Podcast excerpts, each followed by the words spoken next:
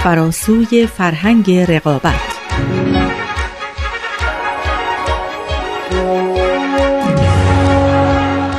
We've literally, as a result, transformed the conditions of our own existence on this planet. But we haven't yet adapted to these new conditions that we live in. And we urgently need to. Because until we do, the scale of human suffering and the scale of ecological degradation on this planet will continue to increase.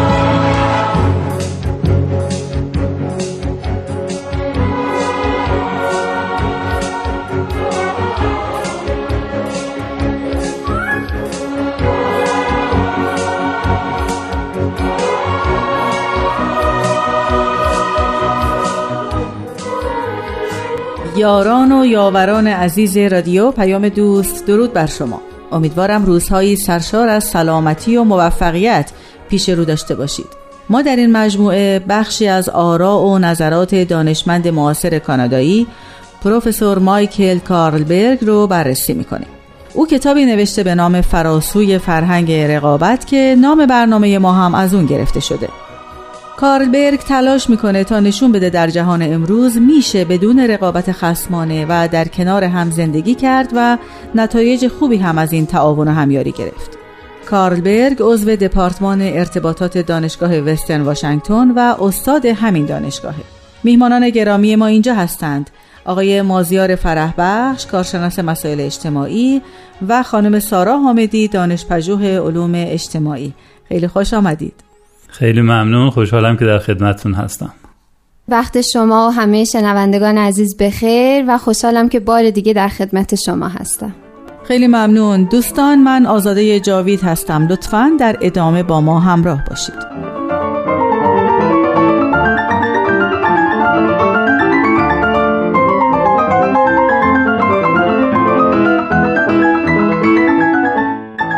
آقای فرح بخش هفته گذشته شما موضوع بوم شناختی یعنی محیط زیست رو به عنوان یکی از عوامل همیاری معرفی کردین. بله بله.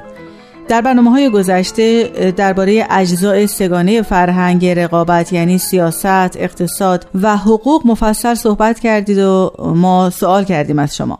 می‌خوام بدونم آیا فرهنگ مبتنی بر بوم شناختی مستقیما با این اجزا ارتباطی داره؟ بله مسلما. کار کرد یا بهتره بگم بد کار کردی نظام های سیاسی در رابطه با محیط زیست؟ برخی از طرفدارای محیط زیست رو به این باور رسونده که این نظام ها برای حفظ محیط زیست مضر هستند. به چند دلیل. اول اینکه حفظ محیط زیست برنامه های دراز مدت می‌خواد. مثلا شما نمی‌تونید مشکل آلودگی هوا یا گازهای گلخانه‌ای توی جهان رو یا فرض کنید توی کشور خودمون بحران دریاچه ارومیه رو یک یا چند ساله حل کنید. اینها نیاز به برنامه های دراز مدت دارند. اما نظام های سیاسی اونا باید منافع آنی حامیان مالی و سیاسی خودشونو در نظر بگیرن. اونا اصولا خیلی خودشونو مقید نمی‌دونن که مسئولانه ترین تصمیم رو بگیرن. بیشتر به دنبال تأمین اهداف حزبشونن. بیشتر به دنبال راضی ساختن انتخاب کننده هاشون هستن. نمی‌تونن به منافع دراز مدت و مصالح نسل های آینده فکر کنن. مخصوصا وقتی لازم باشه که نسل حاضر فداکاری کنه از خود گذشتگی بکنه. و باز هم مخصوصا اگر این نسل حاضر بخواد صاحبان قدرتمند و ثروتمند صنایع باشه. حتی اگر یه حزب بخواد راه حل دراز مدتی رو در پیش بگیره باز هیچ تضمینی نیست که توی دوره بعد که حزب مخالف او بر سر کار میاد برنامه های اونو ادامه بده. به ویژه اگه در هنگام پیشنهاد یا تصویب اون طرح توی دوره گذشته باهاش مخالفت هم کرده باشه. یه مشکل بزرگ دیگه هم نوع نگاه به حل مشکلات زیست محیطیه. احزاب مختلف و مخالف غالبا رو در روی هم قرار می‌گیرن. یعنی روششون این هست که همدیگر رو به چشم مخالف می‌بینند. مناظرات خسمانه محور حل مشکلات میشه. در حالی که نظرات هر کدوم از این طرفین می‌تونه حاوی نکات و راهکردهای خوبی برای حل مشکل باشه. اما فضای خسمانه غالبا مانع همکاری سازنده و تلفیق نظرات با یکدیگر میشه. در واقع هر کدوم معتقد میشن که راه حل اونها تنها راه حله. یعنی نمی‌خوان توی حل این مشکل بزرگ شریکی داشته باشن. می‌خوان به نام خودشون تمام بشه. این برای حزبشون مفیده. خود این پدیده باعث میشه که مشکل بیش از حد ساده به نظر بیاد. چون مشکلی که فقط با نظر یک گروه حل بشه ظاهرا باید مشکل ساده ای باشه. در حالی که مسائل زیست محیطی خیلی پیچیده هستند. چند بودی هن. باید از جنبه ها و چشمانداز ها و دیدگاه های مختلف بهش پرداخته بشه تا بشه واقعا حلش کرد. اما جو خسمانه و رقابتی بین این مناظره کننده ها مانع از این همکاری میشه. و غالبا می‌بینیم که با شعارهای چند کلمه ای اغلب احساسی مدعی حل مشکلات بسیار پیچیده زیست محیطی میشن و با این کارشون در واقع مانع حل اون میشن. آقای فرح بخش مطمئنم که شنوندگان عزیز با صحبت های شما خودشون به شواهدی که قبلا دریافت کردن رسیدن. اما اگر ممکنه در مورد این راه حلایی که خیلی سریع احزاب یا جناح ها در نظر می‌گیرن و به فکر عواقبش هم نیستن یه مثال کوچیک بزنیم. ببینید چند سال پیش در ایران مشکل کمبود بنزین بود. و ادعا شد که میشه سریع این مشکل رو حل کرد و تا حدی هم ظاهرا حلش کردن. بنزینی تولید شد و اون مشکل حاد سیاسی ظاهرا مرتفع شد. اما بعدها معلوم شد که این بنزین چقدر در واقع طبعات ناگوار آلودگی هوا و بیماری هایی که باعثش اون مواد ترکیب دهنده اون بنزین بود گردنگیر مردم شد و به عواقب خیلی وخیم دچار کرد. این یه نمونه کوچیکیه از این ادعاهایی که میشه که این مشکل رو حل می‌کنیم. با یک اقدام سریع حل میشه و نشون میده که در واقع اینها تمام غیر واقعی هست. بله اغلب همینطوره و بدون که به عواقبش فکر بکنن به همچین راه حل در, در واقع این ناشی از اینه که به صورت همکاری و همفکری یک مشکل حل نمیشه. کاملا درسته.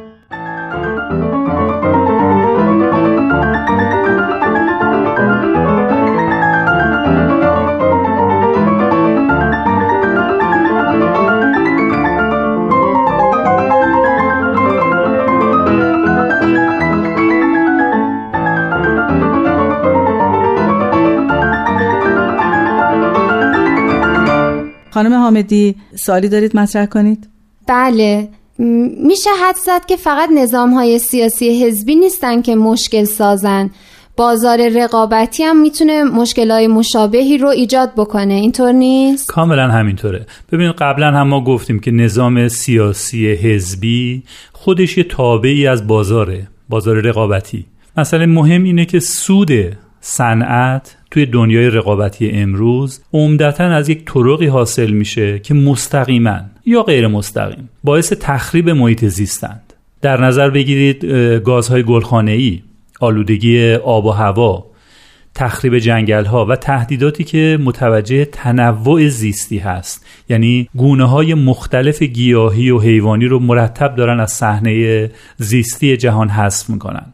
خب صاحبان این صنایع قدرتمند با اعمال قدرت و نفوذ توی عرصه سیاست قوانینی رو که موافق خودشونه تنظیم می‌کنند. و باز با اعمال قدرت و نفوذ روی رسانه ها و کنترل اونها دامنه اعتراضات علیه تخریب محیط زیست رو کم و کوچیک می‌کنن در واقع سعی می‌کنن مسئله رو بی اهمیت جلوه بدن.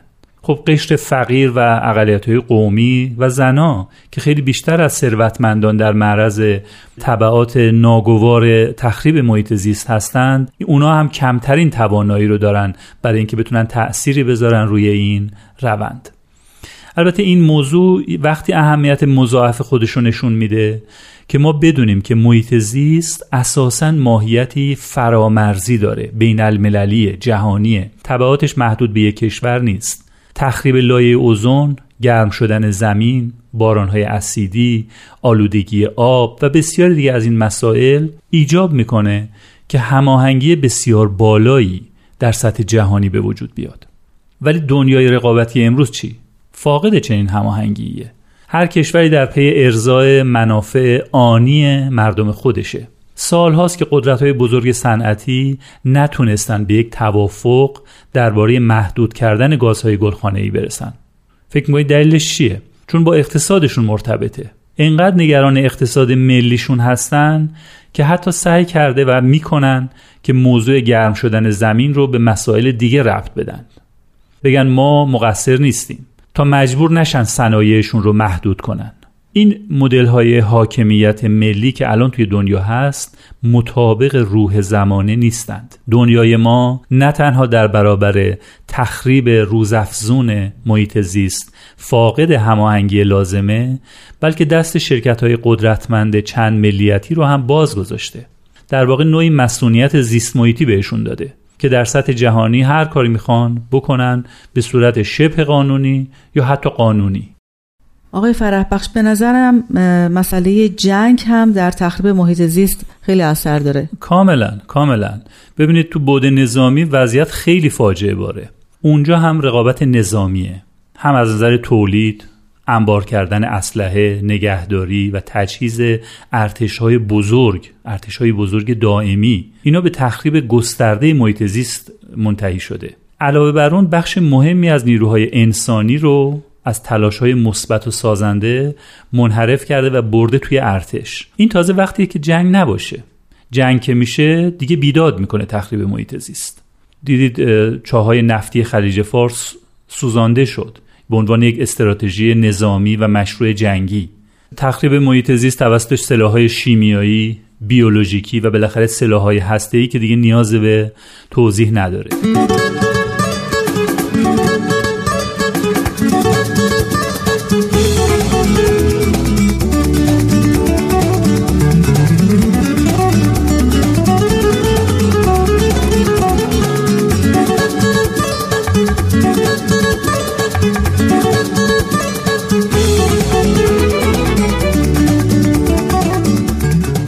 لحاظ نظامی شما می‌دونید انسان برای اولین بار در طول تاریخش این قدرت رو پیدا کرده که کره زمین رو نابود کنه.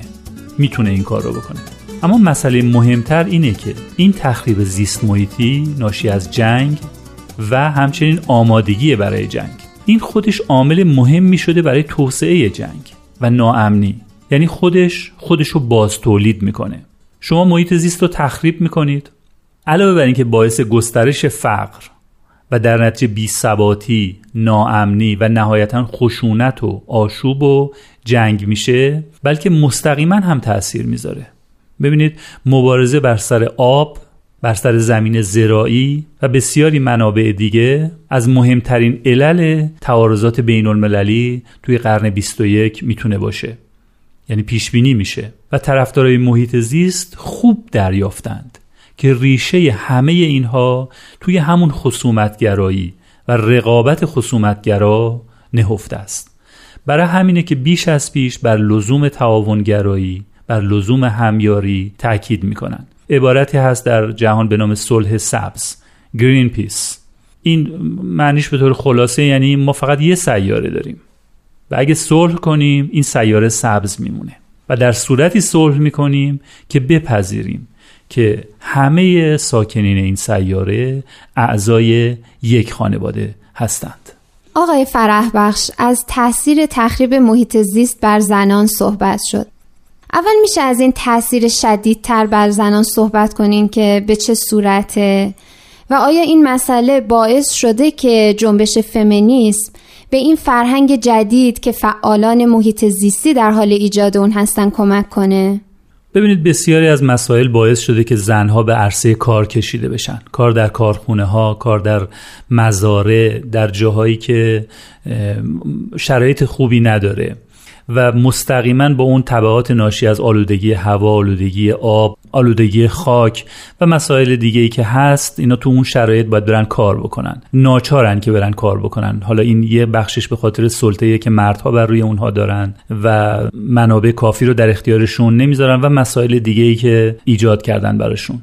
برای همینه که اونایی که خواهان صلح در بین مردم و آشتی با طبیعت هستند می‌دونن که قدرتی که مبتنی بر منفعت طلبی مردانه هست همونطور که باعث سلطه بر زنها شده همون هم باعث بهره کشی و سلطه بر طبیعت هم شده.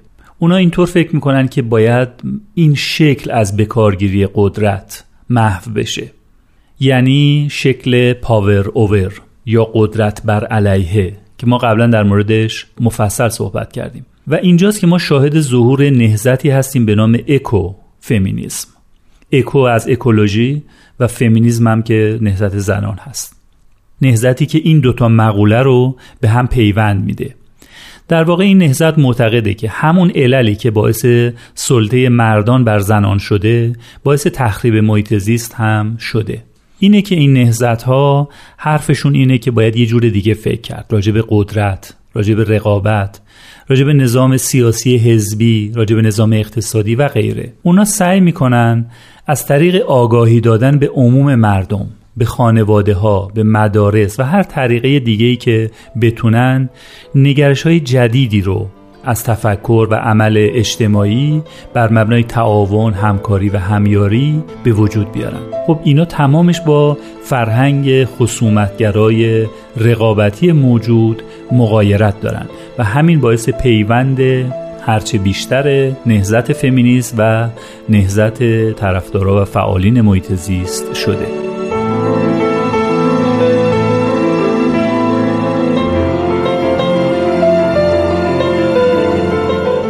Now, as a result of this conflict and instability, the culture of contest also prevents us from solving the increasingly complex problems that face us on this planet today as a result of our numbers, our technologies, our growing interdependence.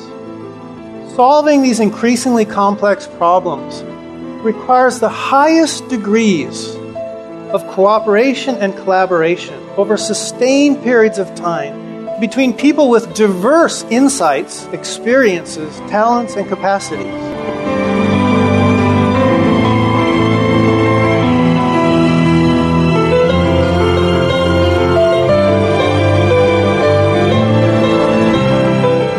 دوستان اونچه شنیدید بخشی از سخنرانی پروفسور مایکل کارلبرگ بود در دانشگاه وسترن واشنگتن با عنوان فراسوی فرهنگ رقابت.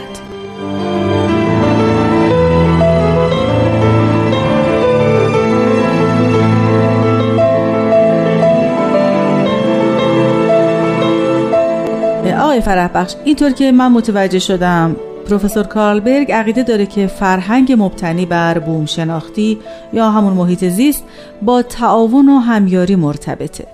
بفرمایید که این ارتباط آیا ابعاد دیگه ای هم داره؟ به طور خلاصه این جهان بینی بوم شناختی معتقده که این نظام های سیاسی موجود کارکردشون مناسب نیست همطور که عرض کردم اینها دراز مدت کار نمی‌کنن بحران ها رو ساده می‌کنن از پیچیدگی اونها صرف نظر می‌کنن برای اینکه در واقع منافع آنی خودشون و کشورشون یا حزبشون رو بتونن برآورده کنن کارکرد بازار رو به خاطر هماهنگی که از طریق پول و منابع مالی با نظام سیاسی دارند زیر سوال می‌برند و کلا این فرهنگ رقابت رو که باعث به وجود اومدن چنین اجزایی توی نظام رقابت میشه زیر سوال می‌برند. وقتی که فرهنگ رقابت رو زیر سوال می‌برند به جاش تعاون و همیاری رو پیشنهاد می‌کنند. یک مسئله دیگر رو هم که میشه اضافه کرد اینه که بوم شناسی توجه خاصی به تنوع داره. از این جهت هم با تعاون و همیاری مرتبط میشه. هر موجود زنده‌ای که توی طبیعت زندگی می‌کنه اهمیت خاصی داره. حالا از مسئله اخلاقی و عاطفی بگذریم یعنی اینکه بگیم اینا هم مخلوق خدا هستند و حق حیات دارن. این یک طرف قضیه. توی جهانبینی بومشناختی تنوع طبیعی عاملی برای دشمنی بین موجودات به حساب نمیاد که بر اساس اون بخوایم بگیم که این دشمنی باعث نابودی طبیعت میشه. برعکس تنوع طبیعی نشونه سلامته نشونه ثبات طبیعته. این همه تنوع گیاهی که هست نشون دهنده اینه که طبیعت خوب داره کار می‌کنه و اگر هر کدوم از اینا تهدید بشن کل طبیعت رو با تهدید روبرو می‌کنن. تهدیدی که متوجه طبیعت میشه به نوبه خودش و دیر یا زود به تهدیدی برای خود انسان تبدیل میشه. همینطور جهانبینی که مبتنی بر بوم شناختی باشه نژاد، جنس، قومیت یا رنگ انسانها رو علت تعارض و دشمنی نمی‌بینه. برعکس اینو منبعی برای قوت و ثبات می‌دونه. به همین روال تنوع فکری تنوع دیدگاه ها این تنوع دیدگاه ها لازمه تا سیستم های بوم شناختی بهتر و جامعتر توصیف بشن. نه اینکه یک دیدگاه منحصر و غالبا تنگ نظر بخواد یک مشکل رو تبیین کنه و راه حل براش ارائه بده.